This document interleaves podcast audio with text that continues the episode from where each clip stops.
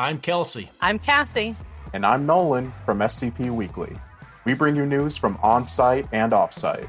And we share your love for the creative community that surrounds the SCP Wiki. Join us on Tuesdays for new episodes, wherever you listen to podcasts, or on YouTube at SCP Weekly.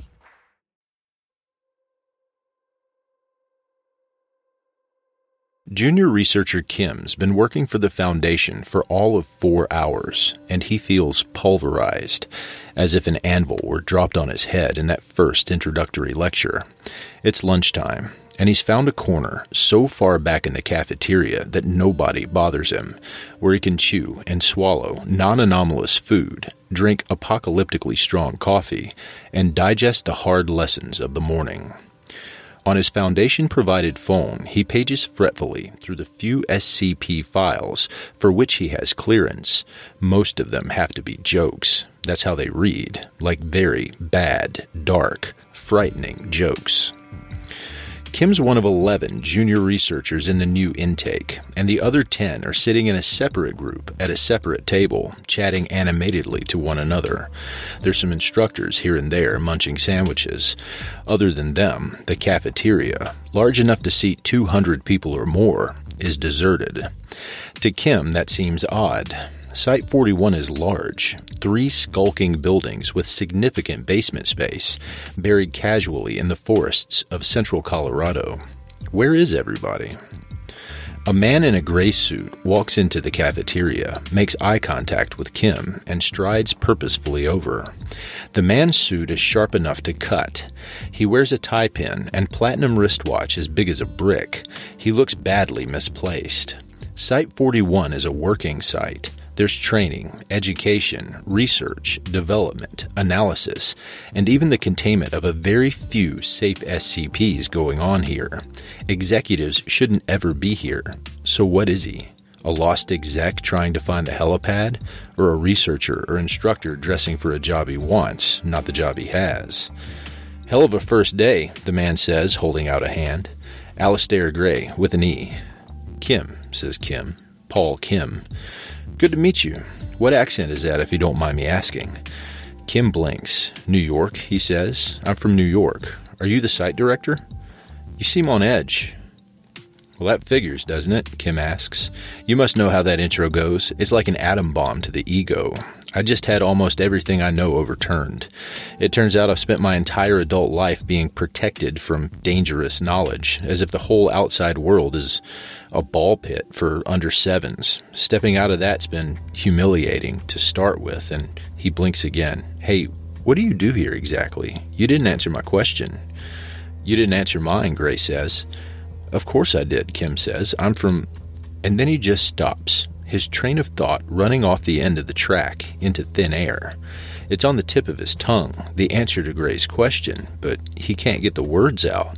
That's weird, he says, shaking his head. At this point, he also notices that Grey isn't wearing his badge. This could be an honest mistake, albeit an extremely serious one, but surely execs don't get to the executive level without being scrupulously correct in everything they do. Who are you? Kim asks again. Your life story was fascinating. What? You spoke four languages, Grey tells him. One now, soon zero. Too huge an intellect to specialize. Your education was a fusion of biochemistry and comparative literature. You felt as if you'd die if you couldn't find more foreign thoughts to cram into your head. You've been all over the world, hungry, and every country you've been to was like landing on another planet. You toy with anthropology, but there's too much world for one human race to ever understand, let alone one human. There's too much human race. We should pare it down. Kim nods. Would you excuse me for just one second? He gets up and hurries to another table, to the instructor whom he met earlier that day. When Kim gets close to her, he feels kind of a staticky sensation building up. He tries to shake her shoulder and succeeds in moving it a little, but it's like reaching through tar. Hey, there's a problem. There's an intruder, and I think he might be an SCP. Doc, look at me. Hello? She doesn't react. He tries the gaggle of fellow newcomers as well, but they keep chattering and hypothesizing, oblivious to him shouting and clapping in their ears. Hey, people, listen to me. No, no, no, no. He looks back. Grey has stood up and started moving towards him, still with that confident smile. And there's definitely something wrong with him now because he's visible through the tables, like an augmented reality holo projection jammed inside Kim's eyeball. Kim realizes with a stab of fear that he can even see Grey when he blinks.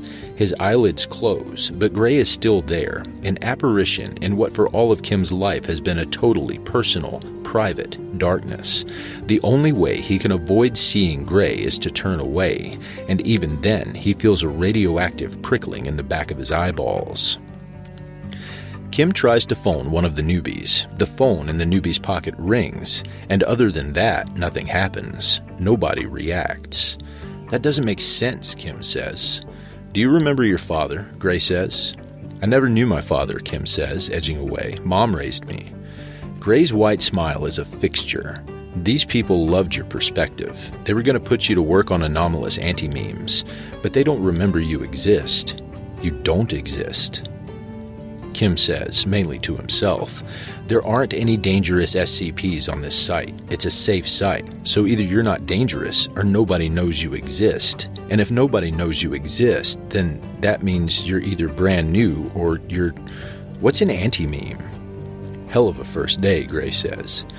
Are you sentient? Kim asks. You seem on edge, Grey says. Kim bolts. He exits the cafeteria, turns a corner, and runs 10 or 11 paces down the corridor to where there's an elevator. He stabs the down button and waits. The elevator door is highly polished, reflective. Kim catches sight of a face in the mirrored surface and nearly falls over with shock because it's a face he has never seen before and it's apparently his own. Jesus, oh no, no, no, he babbles. What the hell? What the hell? Grey comes around the corner, still only strolling, just as the elevator cracks open. Kim dives in and punches the lowest floor basement level 8. It's instinctive, although he could rationalize the decision in retrospect. He can't just get in his car and drive. It's better if Grey stays on the site than if he's set loose in rational reality. And to do that, it's better if Kim retreats to the lowest, darkest corner of the site for which he has access, and then waits for Grey, and then locks all the doors behind them, and waits to die. The elevator starts descending, and the apparition of Grey, visible through the doors and floors, disappears upwards, shrinking with distance and perspective, but still smiling broadly down at Kim. Kim paces in the elevator. I don't remember what my face looks like. It said it had eaten all my secondary languages, but I don't remember learning anything other than English, so it's eating my memories. It's consuming information. And I can't contact anybody directly, which means I'm on my own. I'm not trained for this. He hammers his head once against the elevator wall and stares at his shoes. But I don't know that. What if I've been trained, but I don't remember my training anymore? What if I've been working here for years and I only think this is my first day. What if I've met this thing before? What if everybody on the site has met it multiple times and nobody remembers? Is this what an anti meme is? Kim remembers the near empty cafeteria and miles of totally unoccupied corridors and vacant offices and lab space. Maybe it's not just eating my memories. Maybe it eats people whole, removes them completely from history. Maybe it's been haunting the site for years, and that's why the site's so empty, because it's nearly finished exterminating us all. I need to get help. I need to warn somebody. How? I can't talk to people. I can't call them. I should I should write an SCP. But surely somebody's already thought of that. He pulls his phone out. He pulls out the listing nearly 10,000 SCP entries. A hundred of them are tagged anti-memetics alone. Kim clears his mind. Grey with an E. G R E Y. 4739. SCP 4739. Object Class Keter. Special Containment Procedures. I'm disregarding the format because time is a factor. If you're reading this, you've already been isolated from the Foundation at large. Attempts to signal for help are futile. You are now inside SCP 4739's gullet after ingestion, and prior to digestion. You need to get to lab S041B08053 as soon as possible and continue the research until you find a way to stop or kill Grey before it kills you. Don't read the rest until you're in the elevator. Description At that moment, the elevator doors open at basement level 8. Alastair Grey is waiting, still smiling disarmingly. He steps forward. Desperate, Kim hurls his phone overarm at the creature's forehead. It's a solid chunk of metal, and it's a dead hit. Grey reels backwards and cracks his skull against the wall. By the time he recovers, Kim is out of sight, herring away down the left corridor, just echoing fading footsteps on concrete. Two 45 degree turns, and room 53 is in sight, the door at the farthest end. It looks like a submarine bulkhead. Kim spots the keypad from way out. Four digits. He tries 4739, and it works first time. The bulkhead mechanism takes agonizing seconds to open. Come on, come on, come on. Do you remember your mother? He hears Grey calling down the corridor. I never knew my parents. I was an orphan, Kim hisses under his breath. For a split second, he wonders what Grey might really mean by that, but he doesn't have time to dwell on it. The bulkhead opens. Kim slides in and pulls it closed behind him, locking the mechanism again, as if that'll buy him even one second. The lab inside is sizable, windowless, of course, and stacked to the ceiling with a jumble of equipment, which Kim hardly recognizes. There are pieces of thick, shattered glass underfoot, in the corner, there's a computer terminal, locked. Kim unlocks it, and there's the same entry waiting for him. Description SCP 4739 is a powerful, slow acting, antimemetic kill agent taking the appearance of a male Caucasian business executive calling itself Alastair Grey. SCP 4739 is attracted to dense clusters of organically stored information, essentially, extremely knowledgeable, complicated, interesting people. SCP 4739 isolates its victim from the outside world by enveloping them in an antimemetic field, which makes it impossible for the victim or anything done by the victim to be perceived or remembered. SCP 4739 then consumes the victim's memories and knowledge until they become vegetative and die. This process takes between 15 minutes and 2 hours and is described as being like Alzheimer's disease in fast forward. SCP 4739 is not believed to be sentient, although it imitates the behavior of a sentient being to the extent that it can appear sentient to the inattentive. Its victims are able to move and act freely since it is impossible to escape once caught or to signal for help. Communications, such as written notes, graffiti, and electronic mail, do get sent and persist in reality, but SCP 4739's effect spreads with each message, making it impossible for an external observer to perceive the message until such a time as SCP 4739 catches them too. The SCP entry, which you are currently reading, is created and maintained by victims of SCP 4739 because it is only visible to victims of SCP 4739. If you are reading this SCP entry, SCP 4739 has caught you. You are now isolated from the Foundation at large and constitute an effective Foundation of one. You have between 15 minutes and 2 hours to reach Site 41, Basement Level 8, Laboratory 53. Familiarize yourself with the existing research and continue this research until you find a way to contain or decommission SCP 4739, or more likely, die. If your field of expertise is not related to antimemetic containment, we sincerely apologize and advise you to start learning fast. SCP 4739 has consumed 79 Foundation researchers since we started counting on August 3, 2013. If you are reading this entry for the first time, please add a mark. We estimate at least 50% of victims never make it as far as this database entry, so the true victim count is more than twice this figure. But how do I kill it? Kim screams. He scrolls and scrolls through the research, which is chaotic and haphazardly arranged, because nobody has found the spare seconds to sort it out. There are dozens of separate lines of research, contributed in patchwork by a succession of victims, all ending with variations on the same final line. I'm going to try X. If you're reading this, X didn't work and I'm dead, which means approach X is a dead end, and you have to think of something else. He reads Nobody has succeeded in physically engaging with Grey. Nobody can stall it, evade it, slow it down, reason with it, or redirect it to some other target. People have tried poisoning their memories with indigestible ideas, drip feeding their memories to Grey to slow him down, replacing their memories faster than Grey can eat them, and force feeding Grey too many memories at once to overfeed him and blow him up. They've tried committing suicide by Class A amnestic overdose. None of it worked. More than a hundred people, most of them apparently possessing doctorates, have slid into the maw of this thing, fought briefly, and, with a greater or lesser degree of dignity, died. There are no remaining untried threads. I'm fucked, Kim concludes. He glances up. Grey's not in the room yet, but Kim can see him strolling down the last stretch of corridor. He's a totally intangible being. Physical obstructions are irrelevant to him. He can't be hurt. Kim clutches the pocket where he used to keep his phone. Wait a second. He scrolls again.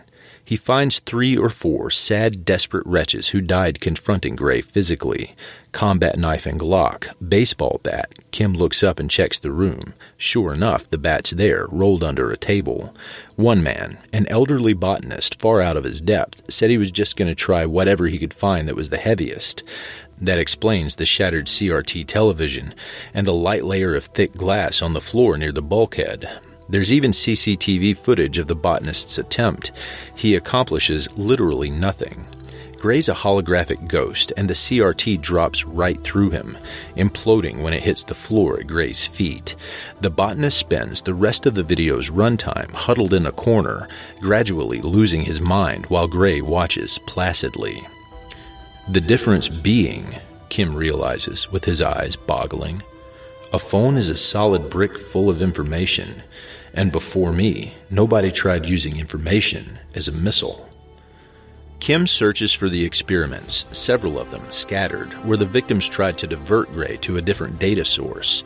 The general idea seemed to be to overload Grey by pointing him at something containing too much information the internet, or a terabit feed from a live particle accelerator experiment, or a stack of hard drives containing the first few quadrillion binary digits of pi. But nobody could figure out a way to distract Grey's attention prominently placed screens full of data he would ignore. Data beamed at him electronically, radio, laser had no effect, and nobody could figure out a way to tunnel the information in through the victim's mind as extra memories. It was written off as impossible, closed as a line of investigation. The hard drives, Kim finds, are right there on the workbench next to the computer. It's a half rack unit, a cuboidal block of metalwork as big and heavy as a bowling ball, one of the most ineffective conceivable melee weapons. Kim snatches up the three longest pieces of Ethernet cable he can find and starts plaiting them into a chain. Then he remembers who he is and where he is and what his responsibilities are. He goes to the computer, to the SCP entry, adds himself to the victim tally, and writes up exactly what it is he's about to try, because he might not be the last one, and the world needs to know that this didn't work. Grey comes through the lab bulkhead to find most of the equipment in the room toppled onto the floor to create room for the black and silver drive array that Paul Kim is whirling around his head on a two meter chain made of plaited network cable. It makes a low thrumming sound as it whirls. Grey is not intelligent enough to stop moving forward and catches the array directly in the side of the head, rack mount point first, like a morning star. Grey absorbs a few trillion digits of the impact, but it isn't enough. There's a green snap of light and a noise like a subway train short circuiting, and Grey is a pile in the corner, his head caved in and the drive array partially demolished in pieces around him. Kim decides that history can fill in whatever quip it likes best. It was chewing its way up the antimemetics division hierarchy, Wheeler tells him in the aftermath. It was only a matter of time till it bit down on somebody dangerous. Congratulations on demonstrating a basic level of competence when it counted. Dozens of others couldn't. Kim still feels rattled, but the shock is dissipating faster than he'd expected. Marion Wheeler, it turns out, is the antimemetics division chief. She's Kim's new boss. I want to say it was dumb luck, Kim says. I want to say I just threw my phone. It was instinct. It was muscle memory. It was my first day and I got lucky as hell. I want to say those things, but I'm sitting here and turning those statements over, and none of them would be true, would they? Wheeler waits expectantly and says nothing. You're not my new boss, Kim says. You're just my boss. This isn't my first day at all. I've been working here for, well, it must be over a decade, right? I think I've been a professional antimemetics researcher since at least the mid 2000s. It's just that the first thing Grey ate was my memories of everything past the first day, and even then. I see very little luck in what happened today, Wheeler says. Instinct and muscle memory are just deep forms of training. Like I said, a basic level of competence, an ability to piece your own life and all your past knowledge back together faster than nearly anybody else. This is what we try to drill into you, and sometimes, thankfully, it takes. This isn't even the first time we've had this conversation, Kim continues. There have been other incidents with other SCPs with amnestic powers. You've sat there and watched me put myself back together before. And it hasn't gotten old yet, Wheeler admits, with something which might be approaching a smirk. How long does it usually take for me to recover? Few months, Wheeler says. But if you want the honest truth, people in this division are as competent on day one as they'll ever be. You come to the job firing on all cylinders or not at all. The rest is just fine tuning and chemistry. So, what you're actually saying is you don't care about my mental state and you need me back at work now, Kim says. Wheeler nods. I need an updated SCP entry just to begin with. I need you to nail down the model for Grey's predatory pattern and exactly how you defeated it. I want you to work out what it did with the bodies incinerated, disintegrated, or just left them around the site in rotting, perpetually cloaked heaps. And I need countermeasures for when it comes back. It's not dead? Wait, Kim says. I think I know this one. It's coming back to me. Ideas don't die.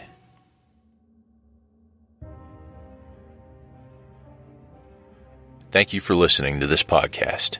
If you like what you hear, head over to my Patreon at patreon.com slash Kelsey narrates and help support me by becoming a patron for as little as $3 a month. I'm not going to get rich doing this, but it does take money to keep a podcast running. All patrons get early access to every episode I publish. I don't have the talent it takes to write a skip. All I do is read. Original authors make this podcast possible, so credit to the original author. Their links in the description. Show them some love as well. Consider becoming a member of the SCP Wiki, upvote their work, and maybe write a skip of your own. Maybe I'll read it here someday. You never know if you never try. The content of this podcast and content relating to the SCP Foundation, including the SCP Foundation logo, is licensed under Creative Commons Sharealike 3.0, and all concepts originate from scpwiki.com and its authors. This recording, being derived from this content, is hereby also released under Creative Commons Sharealike 3.0. I'm Grigori Karpin from Simply Creative People, the podcast where we discuss GOIs, canons, and stories from the SCP Wiki, and we try to recommend things for all fans of the Wiki, new and old. Look for us on Spotify, Google Podcasts, Stitcher, and Apple Podcasts. Visit the show page at anchor.fm slash simply creative people, or follow us on Twitter at SIMCREAT. Hey there, this is DJ Skip, host of Foundation After Midnight Radio, coming to you from the only third shift broadcast for personnel by personnel. Be sure to tune in wherever you listen to podcasts to not miss out on containment news and community announcements from within the Foundation.